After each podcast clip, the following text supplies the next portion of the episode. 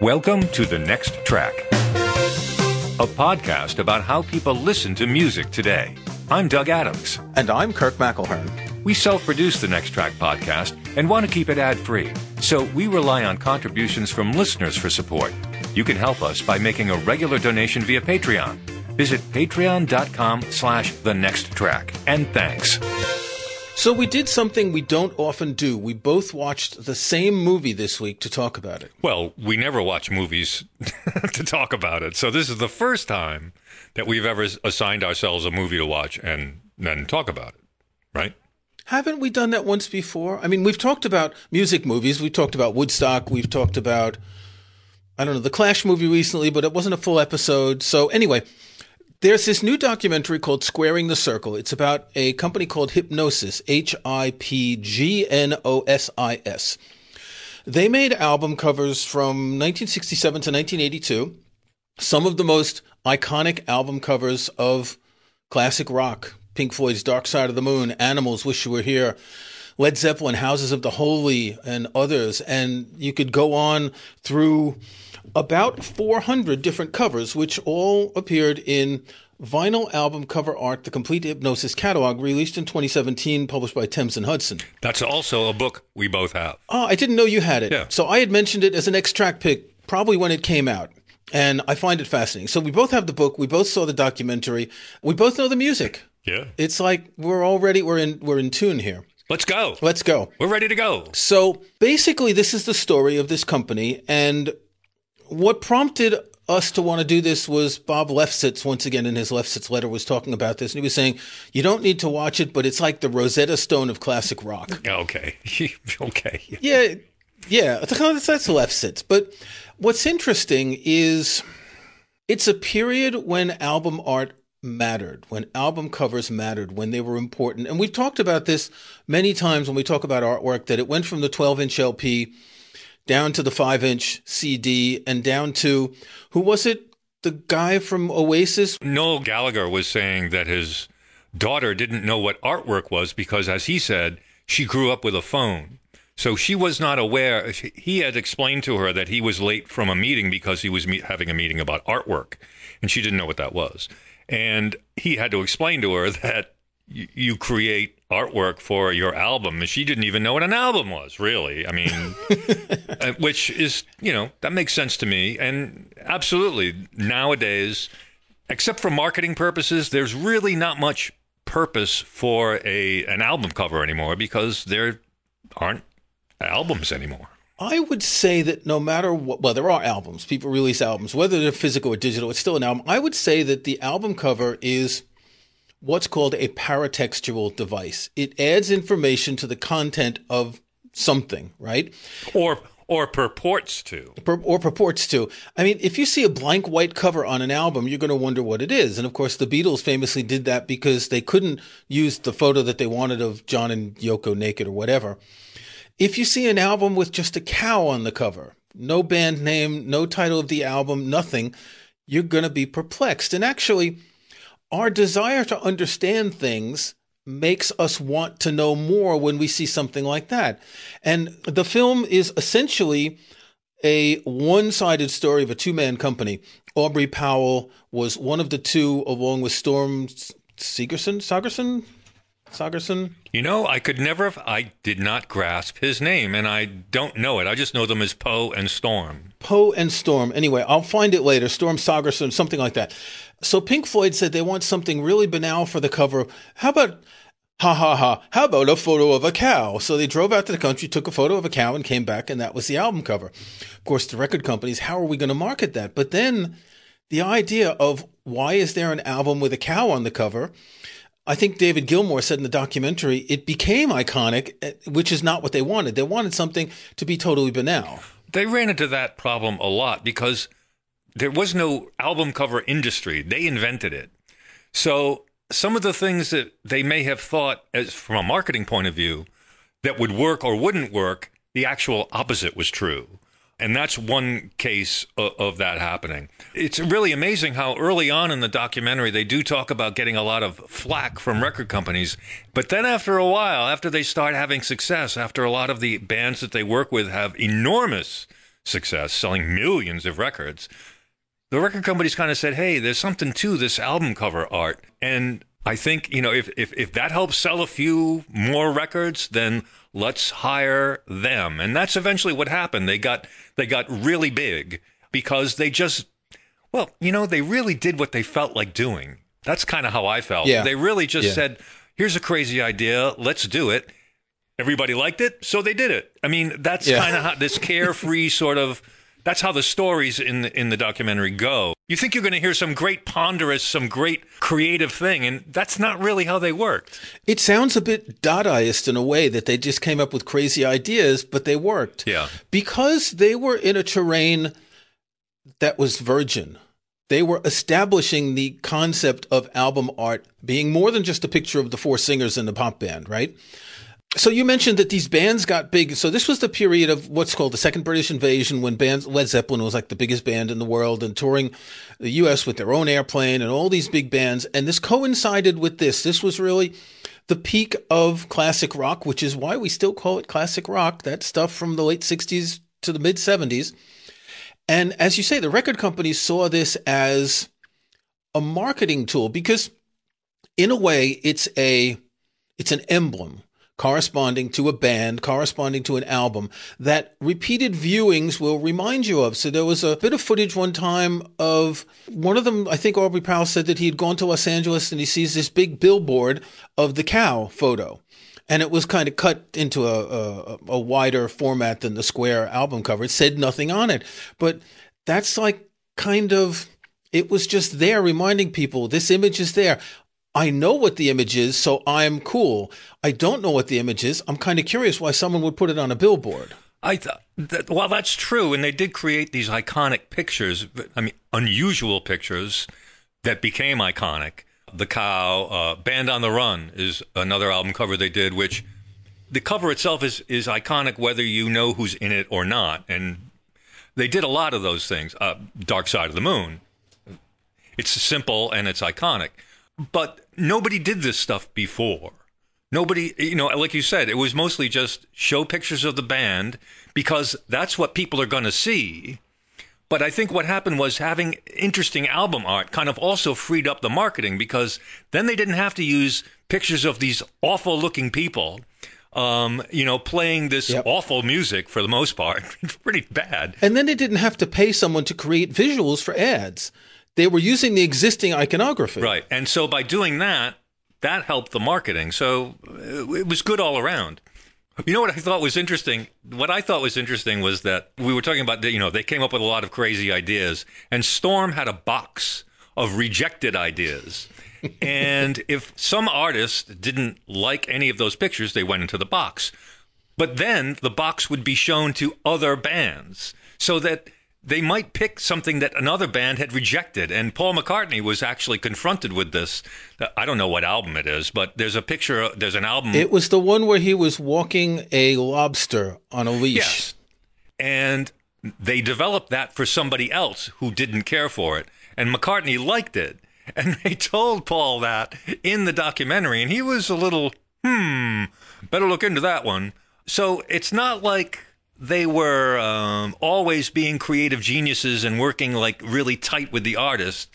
They just came up with a bunch of funny ideas, funny photography. Now, the other thing that actually is remarkable that they didn't really talk about too much is that this is pre digital. They made some really, really great Yes. photographic art. You know, they talked about the Wish You Were Here cover and some of the other more extravagant things that they had to make with, with, with photo collages and things like that. That is very interesting. I wish they had gone more into that in, in the documentary. But that's just how creative people created things back then with the technology they had. But it's a documentary about back then. Please tell us how you used to do it back then, because I think a lot of people, uh, you know, you say, well, that's that man on fire, that's pretty easy to do nowadays. Yes. And of course it is. But they had a stunt man, and what did they say? They did 13 takes, and on the last take, the wind whipped around and scorched his face.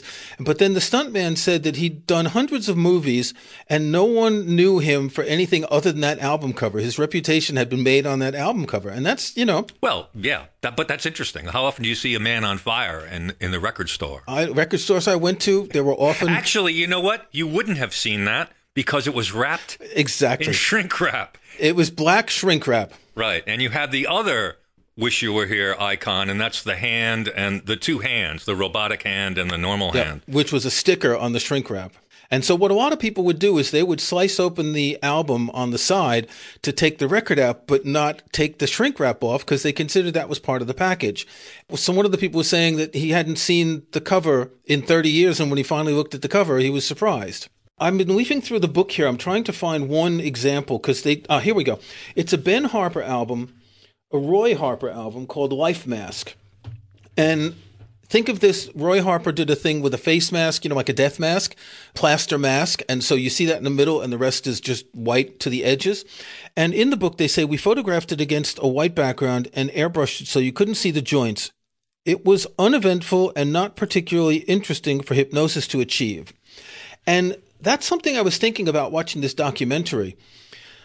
Good artwork doesn't have to be flashy good artwork can be minimalist, and this Roy Harper album is very attractive. It's very minimal. I mean, the Pink Floyd Dark Side of the Moon is very minimalist in a way.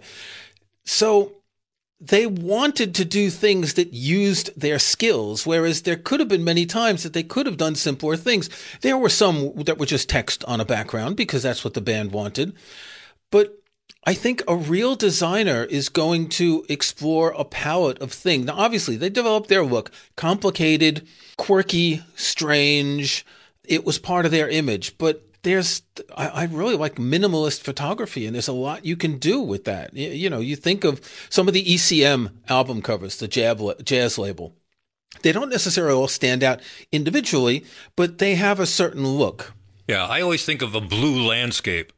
Whenever I think of an ECM album, it's always a blue tinted dusk of something, you know, a cottage, beach cottage, or woods or something. But yeah, you're right. They have an icon. That that whole label has an iconic look, whereas Hipgnosis was all over the road. I mean, so many different kinds of covers, and they only had the two of them. It was just the two of them early on. They hired a few other photographers and graphics people uh, later on. But early on, it was just the two of them. Uh, one of them had the ideas, and the other ones just went out and shot it. That's very interesting that they were all over the road as far as this stuff goes. I think the first person they hired was Peter Christopherson, which later went on to be one of the founding members of Throbbing Gristle, Psychic TV, etc., and died some time ago. He was very strange. They talk about how weird he was. He, he worked in a mortuary. He made these photos where he would use work at night and take the cadavers and move them around. That's just creepy. But Powell said that this brought a darkness into Hipgnosis that they didn't have which you kind of need that. That's the grain of sand in, in the in the oyster, right? That incites things in different ways. So they started out in Cambridge, and when they were like, Powell said when he was like 16, he went into this house where there was a bunch of cool looking people and he hung out, and it was like Syd Barrett and a couple of other Pink Floyd people. So they did Pink Floyd covers from early on, and that's probably the one thing that set them up as a design company. I don't remember all the details, but they had been making covers for a while, and then someone suggested, why don't you do this? You know, why don't you make a company and do this a lot? And they did. But initially, it was like a bunch of college kids who are art students publishing a little magazine or something like that, which I did back in the day. And they just had the chops.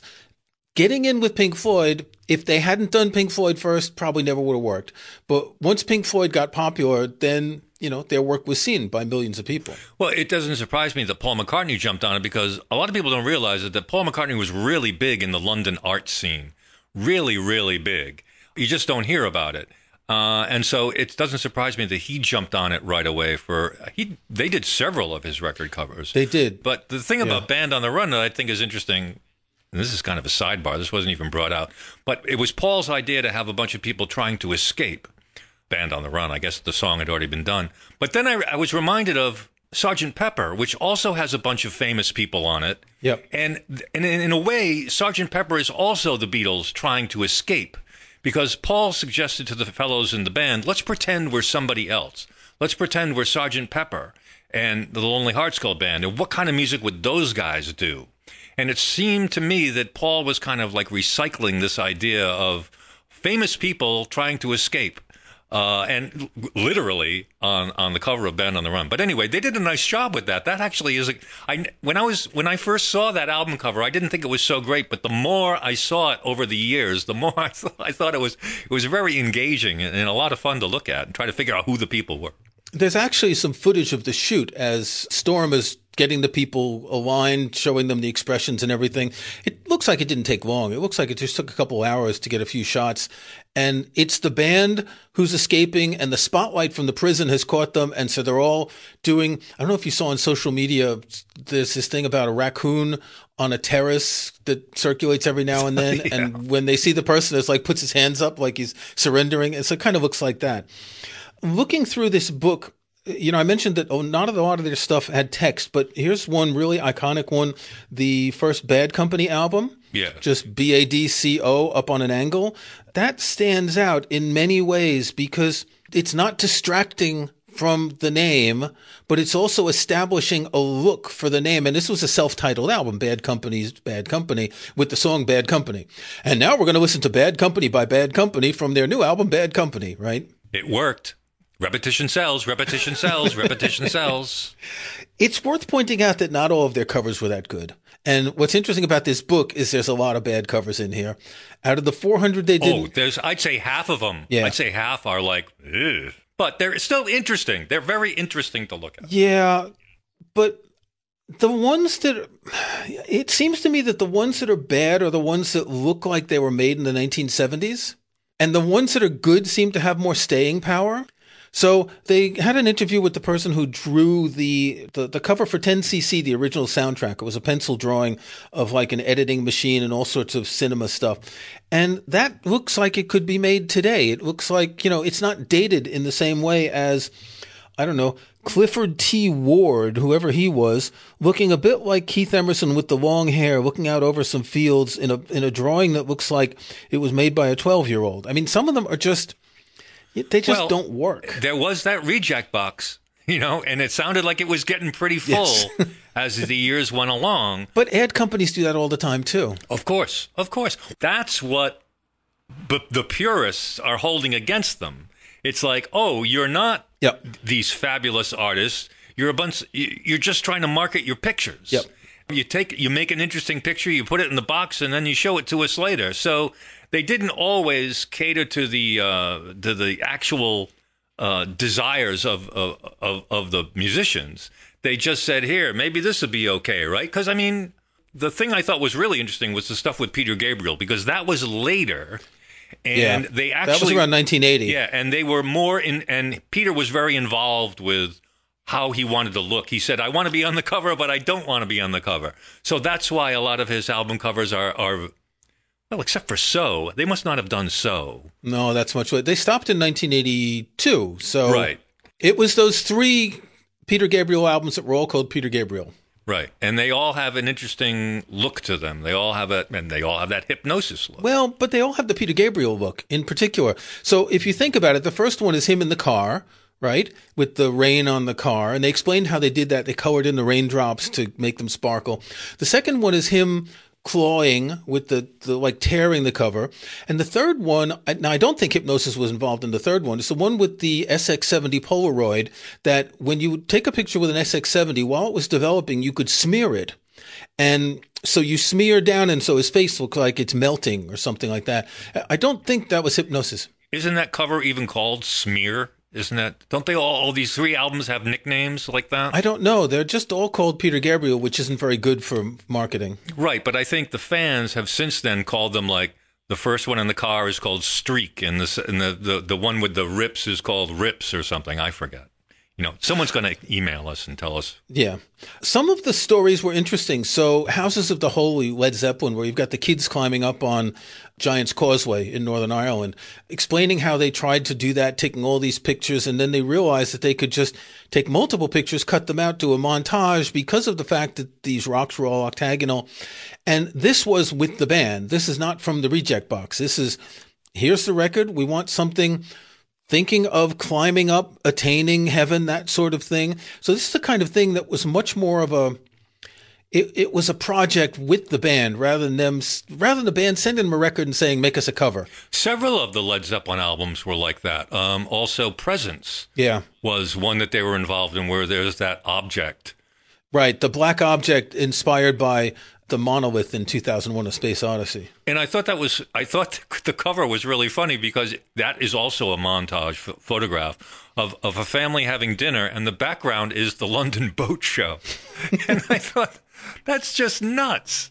But you know, they put the, they wanted to create these, these, these uncanny situations where there was a uh, there was this object, this ob- this small table-sized obelisk. As they explained, it's like this was essential. You needed this object to be to exist. This was To fulfill your life. yeah to fulfill your life, and so that was Led Zeppelin. You wonder why they're so full of themselves. It's for reasons like that that they think they're indispensable. Here's one I'm going through the book, and I think this is a terrible cover. I hated it at the time. Yes, Tormato or Tormato, where it's a Yeah. picture of someone, kind of a bluish picture of someone standing in a landscape. You don't see his head, but his hands have drumsticks, and they crushed a tomato on top of it. That's total, you know, Marcel Duchamp type Dada stuff. But it it doesn't. I don't know. It's just dumb. It's it's also a montage, isn't it? It's not a photograph of a man actually standing in front of a. Pro- is it a building or a skyscraper? No, it's a, it's a it is? landscape with like you can see some sea in the background. So it's like by a cliff or something. There's clouds. That could be a montage, but the bit of crushing a tomato, then taking a picture of that on top of the picture, just seems a little bit. So what was interesting is when they got to the point of Peter Saville, the designer for Factory Records, made a number of comments and said, you know, they got to the point where all these bands, they were all rich and they weren't talking to 15 year olds anymore. And that's when punk came in and new wave came in. And it's true, but how different are we now with the musicians that people listen to a lot, like Taylor Swift and Adele, are not talking to 15 year olds either.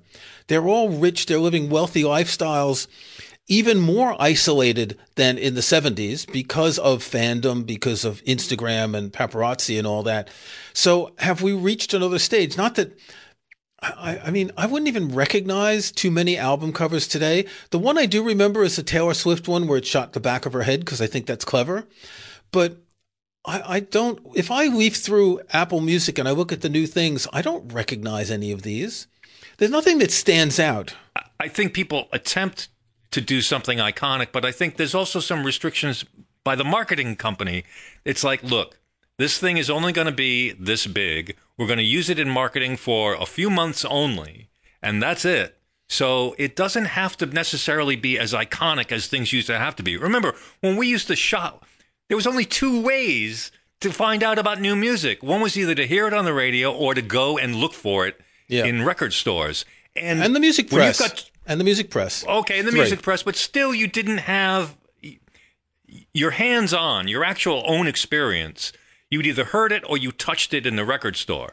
And, you know, when you have 12 and a half inch squares to deal with, might as well put some really cool pictures on it. But we, that's not how we, we shop for music anymore. We don't, there's no need for a, a, a, a- an album cover to be intriguing because it's real it's more important to show the artist because that's how it's going to be used and seen. People are going to see it in their own collections. They're going to see it on streaming. They're not going to see it as something to entice them to purchase for $15. Yeah. Yeah. I'm just looking at the Apple Music Jazz Essential Albums list.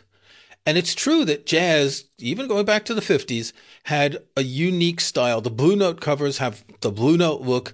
You know, Miles Davis kind of blue, John Coltrane's A Love Supreme. These are iconic album covers. But as I look through the rest of them, there's not many that stand out. you, you know, there's some, okay, I had this album, so I remember what John Coltrane, My Favorite Things, looks like. It's a bad photo cut on a blue background with the text. It really says nothing at all. While some of these labels had a look, Blue Note in particular, most of it is just, you know, it's just the kind of thing that we ignore. And even if, even if back then we were looking at record covers for jazz. And I guess it wasn't until that time in the 70s that anyone realized that record covers needed to be creative. Bitches Brew, 1969, that was pretty wild cover, but a lot of other things are like so this is this is a turning point in the music industry. Well, I, I think a lot of album art is is a vanity project for for the band. It's like it's another opportunity for them to exert their personality beyond just the music. They can use some graphics too. And I think that may still exist, but it's not as important as it was then because when we saw an album, we said, this is the band.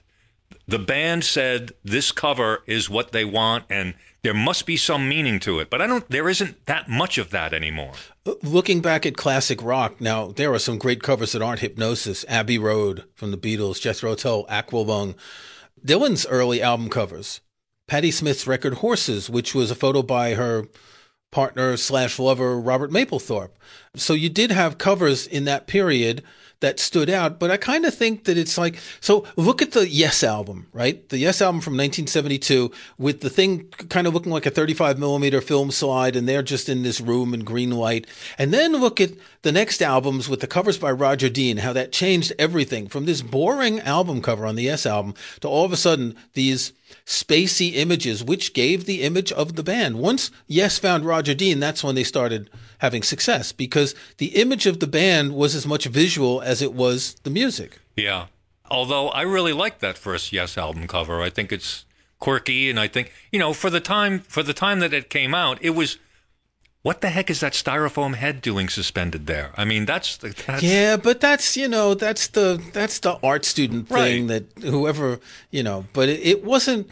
It, it, was still a photo of the band, right? right? And so a lot of things in the Hipgnosis covers are not photos of the band. They may have been photos inside a gatefolder on a back cover, but solo artists were often on the cover, but bands weren't. And that was another interesting thing because we had gone from the period when it was mostly photos of the musicians to a period when it was again this this paratextual information that may or may not have something to do with the music because that cow nothing in that record sounds like a cow. Right exactly. Like i was saying a moment ago the the the idea of a, of an image actually being the band was was really important. So when you saw the cow on Atom Heart Mother Atom Heart Mother you were like what First of all, what does Atom Heart Mother mean?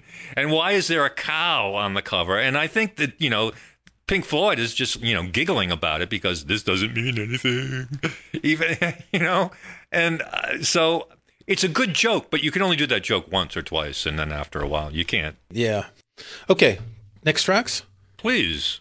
So I'm going to link in the show notes to an episode we did years ago with Dave Harrington, guitarist of Darkside. Darkside was originally a two-man group with Nicholas Jaar on keyboards and vocals. It was a kind of a marriage of EDM and improv rock. And my son turned me on to this and he became like the super fan. He created a Tumblr with videos and stuff like that.